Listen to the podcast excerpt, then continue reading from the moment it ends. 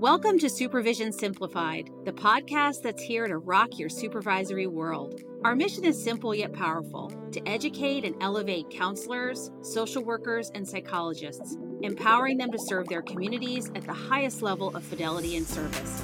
I'm Dr. Amy Parks. I'm a child and teen psychologist, a group practice owner, and a supervisor in Virginia. And I'm Valarie Harris, a trauma and attachment specialist, group practice owner, and a supervisor in Tennessee. Let's make it simple and dive right in. Hi, everyone. Welcome back to Supervision Simplified. I am one of your hosts, Dr. Amy Parks. I am Valarie Harris. Eric. Hi, I'm Valarie Harris. You can say it more perky than that. I'm Valarie Harris. so we're so excited to have you here at the Supervision Simplified vidcast. And we're going to be talking today about effective supervision in the mental health field, which is what we talk about all the time. But today we're also going to be talking about a little bit about some um, stories or sharing some stories and uh, wisdom from the trenches uh, that we've heard sort of on the main streets about uh, people's experiences in supervision. So I know that um, both of us have experienced uh, our own unique challenges in supervision. People come to me as the owner of the clinical supervision directory all the time and tell me their stories about how crazy their supervision was, or some people had really bad supervision or lost all their hours in supervision. And that happens kind of a lot. I was lucky enough to have a good supervision experience, but I didn't find my supervisor from my work. I had to go hunt them down. And so, mm. like, my process of finding a supervisor was really challenging, which made it I think it had a couple a couple layers to it. So finding a supervisor was hard. It was kind of like a drug deal where you had to like ask a friend of a friend of a friend yes. and then yeah. like did a secret interview with them and then like I was so nervous and so afraid to just reach I don't know why. I was just like I can't call them. I can't, you know, you need to introduce me. And they're right. like okay.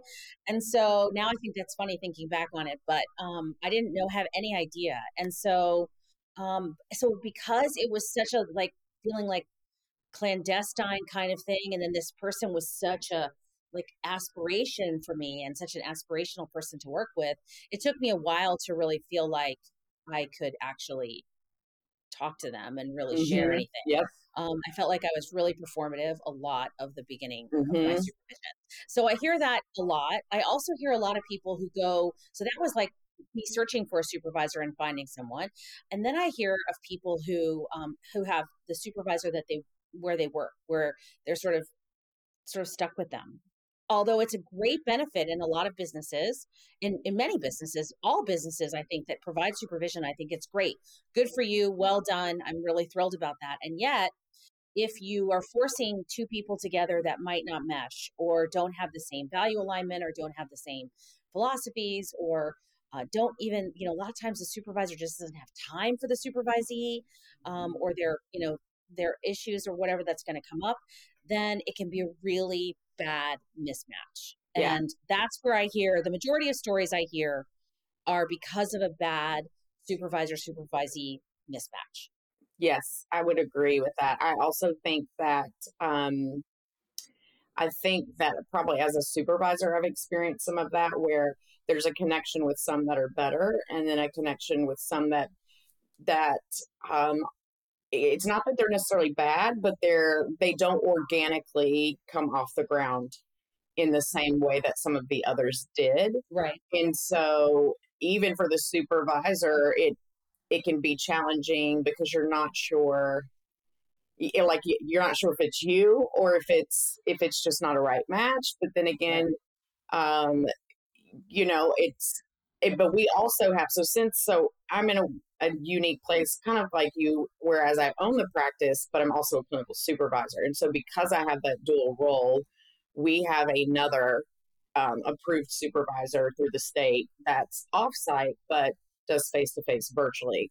Um, and that's kind of to try to mitigate some of that, mm-hmm. but also to create checks and balances for me mm-hmm. so that there is someone else who is on the same level with me as far as reportability and can go that they can go to. Um, and I always encourage my supervisees to ask me why I am doing what I'm doing at any mm given time. You mm-hmm. can ask the why. Um, just because I some of the things that I've heard, I feel like they, I feel like a lot of what I've heard, honestly, has been more from people who came in as clients that were therapists and had terrible supervision um, um, in their sites, or people drinking on the job and they have alcohol there, like just weird right. things where I'm like, that is egregious. Right. Um, so yeah, usually it's much more subtle than that, but sometimes big things like that happen. Yeah. yeah. Or I'm just not getting any at all. Yeah. And I mean, like, I'm like, you don't mean, you mean there's none ever? No. Right. It gets, yeah. she cancels mine every time. I want to go back. I love your, um, I want to just kind of point out the action step that you threw out there so casually. And that was um, encouraging your supervisees to ask you why you're doing things. I think that that is a really, really valuable strategy for everyone to start applying. And for supervisees that are watching or listening, they can go to their supervisor and say, Hey, could I start asking you why you do things? Because uh, you know, it's funny because when we're teaching behavioral sort of development for kids and families, we talk about don't worry so much about the why, just deal with the what and how right now because the why is very um, nuanced and your kids are little and they're or your young adults are developing and blah, blah, blah. But as you become an adult and as you move into the workforce, you know, it's really important to understand why you do things. And sometimes, I don't know about you, but sometimes I probably do things that look weird. Um, Absolutely. Like I can't think of exactly an example, but I'm sure I can think of examples at home where my husband is like, uh, why do you do that? I'm like, Thank you for asking. Let me tell you exactly why I do not put the sponge on the back of the sink. Right. You know, because mold grows there and I don't want that to happen. So it has to go in the sink. Oh, of course he still puts it on the back of the sink. So it's a yes. point. But the point, the, the issue is, is like explaining your why is a great way of understanding process. Yes, absolutely. And that's one of our core values is intentionality um, for that reason is, is knowing why you do what you do. But I tell them you don't have to know all the things, but you have to know what you don't know and you have to know where to go. Yeah. so, and it's hard. That whole idea of you don't know what you don't know is really, really challenging. Really challenging. I'm seeing that more and more.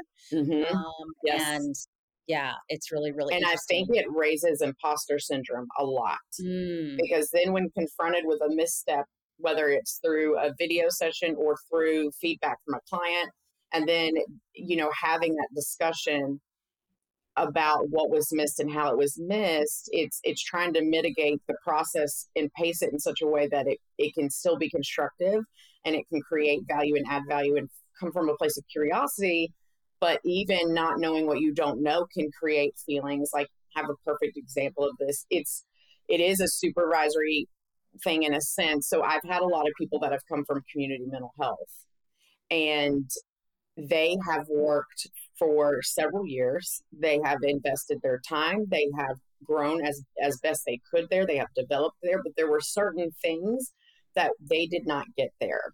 And so coming into our practice, one of the things that has become hard about that is there are people that are in internship and in other levels who are who are doing some of these things or can see some of these things easier because they've had this support for longer. And so even as they come into awareness of the things that they still need to grow on, there's it's almost like there's a grief that comes with that because they've worked just as hard mm-hmm. and put in just as and put in more mm-hmm. time mm-hmm. than maybe their peers up to this. And yet there's an imbalance maybe in some of those more nuanced things because they were not adequately supported. Yeah, and that happens in a lot of settings. I mean, it happens in a lot of private practices too. I mean, every setting has different um, offers different experiences for yeah. the supervisee. So some are going to be incredibly high quality, and some of them are going to be challenging. And you know, I think one of the things I want to talk about in terms of you know stories from the trenches are things like you know being able to be exposed if you are a, a person that speaks Spanish, for example. You're not a first language English language individual. So um, there are very few supervisee supervisors in the U.S. In the U.S. Wow. Um, that are fluent in Spanish and offer supervision in Spanish. So, you know, or in a foreign language. So that is really an interesting um, fact. And looking for people that offer that level of diversity is really important. Diversity in and of itself yes. is a huge, huge thing.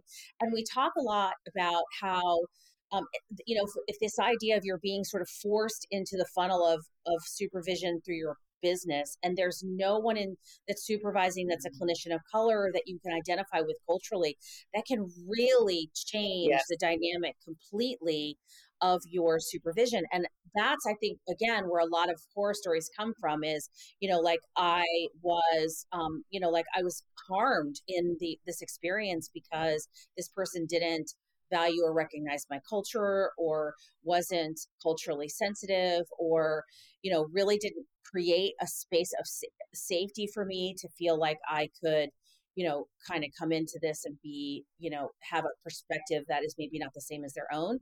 And so that's really interesting.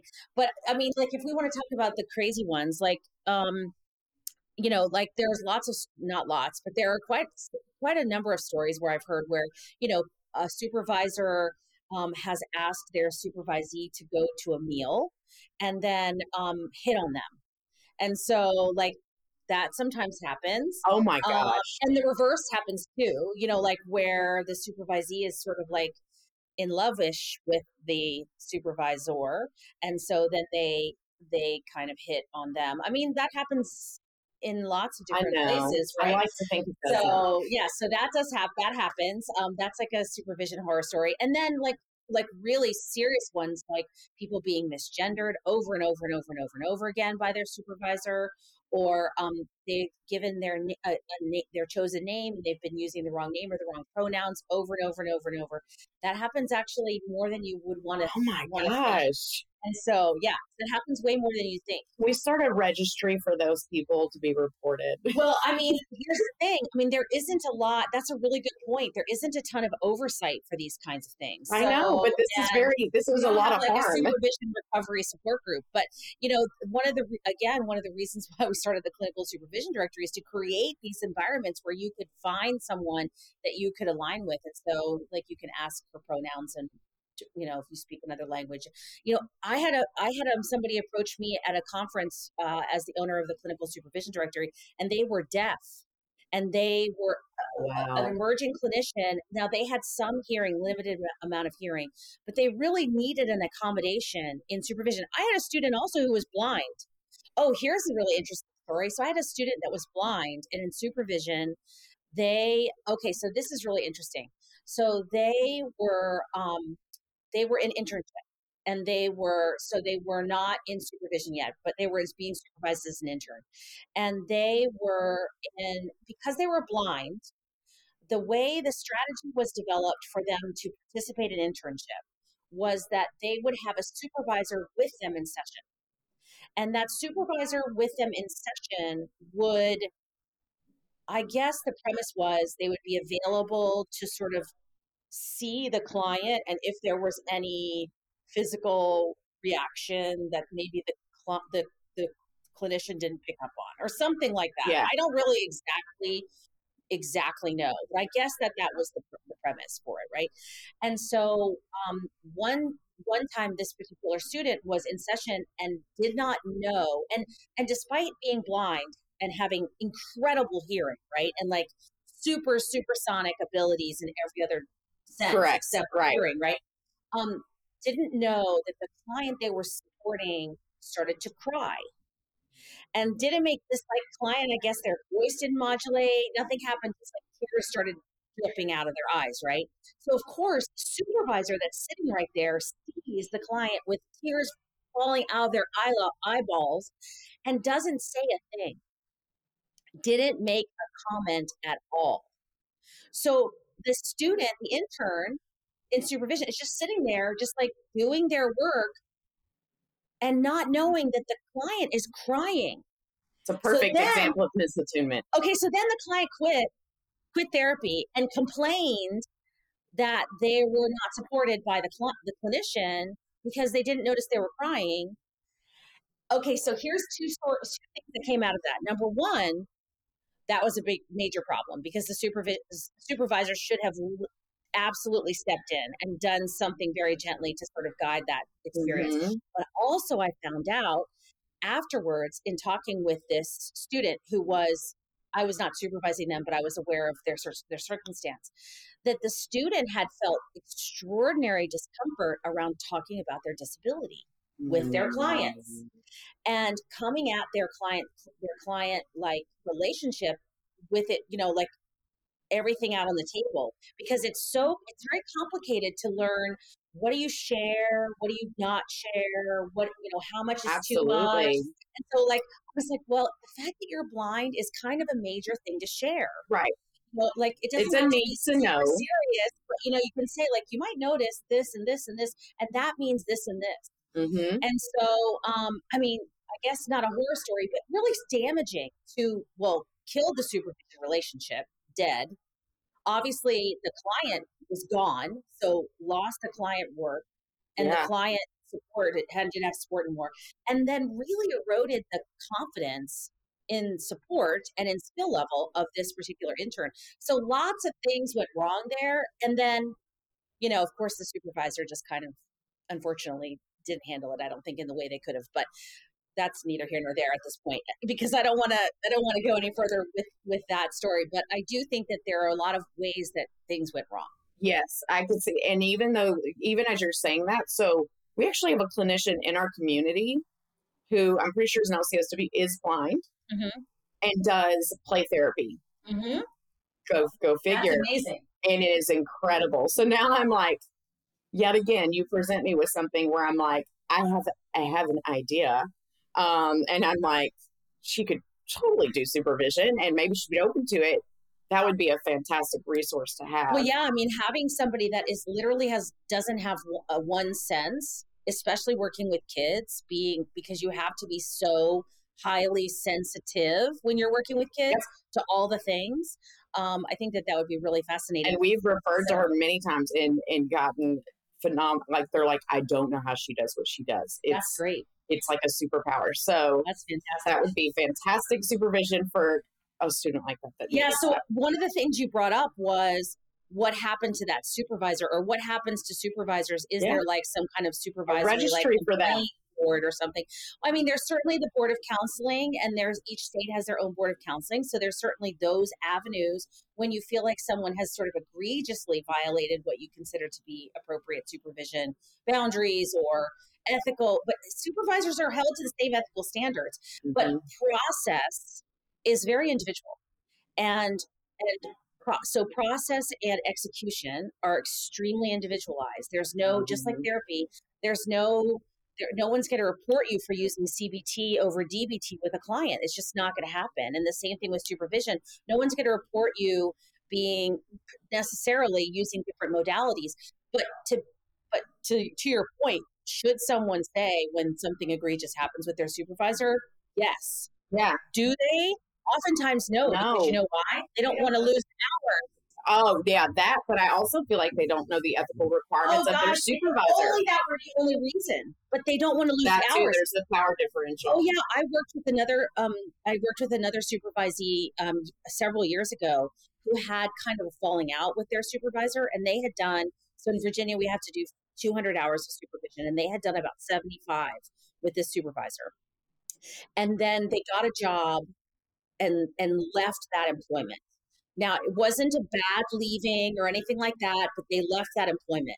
Well, as a result, I guess, of leaving that employment, they had a falling out with this supervisor who was also their boss. And the supervisor refused not. to Oh, sign the paperwork. Refused. Now the board did get involved. I was going to say, why I is that not? involved. That should Yeah, be unethical. Just like you don't hold people's records for payment. Like, you know what I mean? Like, I- have actually thought about though not holding records for payment, but and not. I have thought about that. You know, another thing that's true when you go to other states. So, say for example, you're in Tennessee, and this is not true like for Kentucky because Kentucky you have reciprocity. But say you want to go to Colorado, or like a perfect example is say you want to go to like New Hampshire or New York or New Jersey or DC. DC is the best example because it's crazy town there. So, if your clinician that you supervise want to go to DC, you have to, as a supervisor, have to sign off on their paperwork. oh, I had to sign off for one that went to Right. Colorado. Now, after a certain period of time, you're pretty much grandfathered in. But in the early years, if you're moving around, you have to sign off. Okay, so imagine if you, number one, your supervisor's lost, moved, died, or can't stand you anymore or you've pissed them off. Like I have thought about, you know, if a supervisee pissed me off enough, like I could just refuse to sign their paperwork. There's nothing that says there's no ethical guideline that says I have to sign paperwork. Which that's a problem. There, nothing that says that. I think Which it's, it's actually so seriously. I've, I've I thought to myself, you know what? If that person came to me, I might say no. I'm not doing it. It's a lot of work. I'm just telling you, it's a lot of work. Like transferring someone's license to DC is a hell of a lot of work.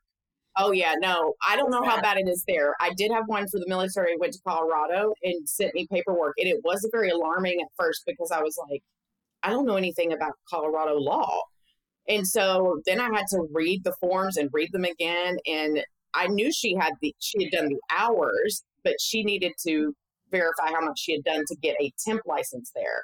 Well, and then you're so you have an obligation to like figure out how things are working in the other state. Yeah, because I wanted to make sure I wasn't signing Right. something that was not in line with what they do. So or what she had done with you, right, right? Yep. Right. So yeah, it's really it was difficult. There isn't, um, and and like nobody pays you for that. They just expect you to sign it. And I'm Exactly. like, girl or guy, like really, I, I'm not doing that. Like I don't have time. So I've had people that reached out to me and they said, "Oh, can you submit this by tomorrow?" Like, uh, no, right. I can submit it in three weeks. Mhm. Like, let me put you on my to do list Exactly. where it where I can fit it. I was like, it's gonna take some time. Like, This- seriously. I- so that I mean, you know, that's kind of but she was grateful, and she was like, "Take your time." Yeah, that's but nice. I was not expecting it to be a Colorado form, which was weird. I almost thought like I would sign them in Tennessee or the Oh, Tennessee no. form, and you take that to Colorado. Oh but no, no. clearly, that we are not that specific. And some states are still requiring you to fax them. I'm like faxing. I like don't even know how to fax anymore. I mean, no. faxing is so old We have a fashioned. fax, but I've No. never used it. I don't have a fax. I have no. I mean, I'd have to go to like FedEx to fax something, and I don't fax How do anything. you fax test results? I don't fax any test And results. records, you know? No, we just securely sign them and email them. Um, We we password protect them and email them. I'm not, but I don't fax anything. So I just scan it and send it. But you can't scan everything because they need a wet signature on a lot of these things. oh, which means you can't have a cop photocopy of it.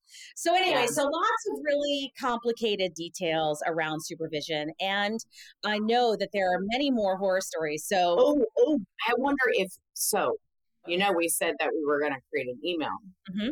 for this. I wonder if we should create a separate one that's for people, or it could be this one, but where they could just send their stories in. well, they can DM us absolutely. Or yeah, but yes, but to you definitely need be. to clarify if you want your if it like whatever you don't want shared, you just be clear. We won't. We're not going to put any. I don't think we're going to put anyone's name. I would love to know the state if we could, because Yeah. the state would be pretty key. Well, some may want to come on and actually talk about it. So Sure. I, I want to give them that opportunity. But if they don't, I want them to like say, you could share the story, don't share my name, or you could share the state, don't share my name, or Yep. whatever. absolutely. Absolutely. I think that that would be really key and um and really fun but and interesting and and informative. So you can certainly dm those to us and we'll be getting some more links uh, in our show notes and in other places. That's your job. I'm i don't have any of that skill. So i mean i do but you're gonna figure that out. Um and so when we figure all that stuff out we'll be able to connect with more people and be able to get those kind of um, inside stories and things like that I think, you know, the biggest thing is, um, you know, we hear stories all the time of, you know, ethical violations. And mostly the stories that I hear are around just basic confusion around regulations. Yep. And some of that comes from the regulations being ridiculously confusing. Absolutely. And some of them come from people just not reading them. Correct. And so, um, that makes Before you make an accusation that. about one, you Right. should have it in writing. Right. You should know the code. You should have the link, and you should provide that to the person that you're going to confront with that. Oh. Otherwise, you're Yeah. going to end up being thought of But it's interesting. A lot of people by everyone that you're you're going around uh, confronting people about. A lot of people ask questions before they even do the research too. And part of that is understandable because it's so complicated to try to find any regulations about anything in most of these state board websites. So I get how complicated it can be. Um, but definitely make sure that you know your regulations and and um, you're aware of them because sometimes many times I hear stories also of supervisors have no idea what the reg- regulations are in their state. Yeah, no, or even interns from school to school. So some interns may need a super a supervisor or a licensed person in the building. A lot of other universities will not require that. But if you're a student and that's required, you need to know that up front and you should communicate that to your supervisor and not just put that on your supervisor. And this isn't about throwing supervisors under the no. bus. This isn't about throwing businesses under the bus, any of those things. It's about how quickly all the wires get crossed yes. and get messy. Yes. All from a lack of clarity in whose role it is to do what Yes. And also just not considering the position of the other person and what they're dealing with and immediately filtering things through a lens of it feeling some like like personalized in some way. Yeah. So, you know, again, we're not trying to to to um badmouth anyone, but we are trying to elevate the the profession of supervision provision. And so it's important for us to be talking about the things that we could all do better. Mm-hmm. Um, and so these tales and wisdom from the trenches, um, as part of today's episode, is just the start of what we'll be talking about in our series of of vidcasts for you um, in Sim- Supervision Simplified. So um, our note here says it's called Supervision Chronicles, but I don't think that that's um, exactly. I think what did you say you were going to call it? I can't believe they did that, or yeah, they did what? They did what? they so did exactly, what? exactly. But we hope the stories um, and insights inspire and resonate with people that are listening, and um, and that you can remember also that of course supervision isn't just about guiding others, but also about continuous growth and then our own self reflection as supervisors and supervision seekers, so, and protecting the field that in that yeah. we work in yeah. by yeah. not exploiting it and getting messy. That's totally right. That's totally right.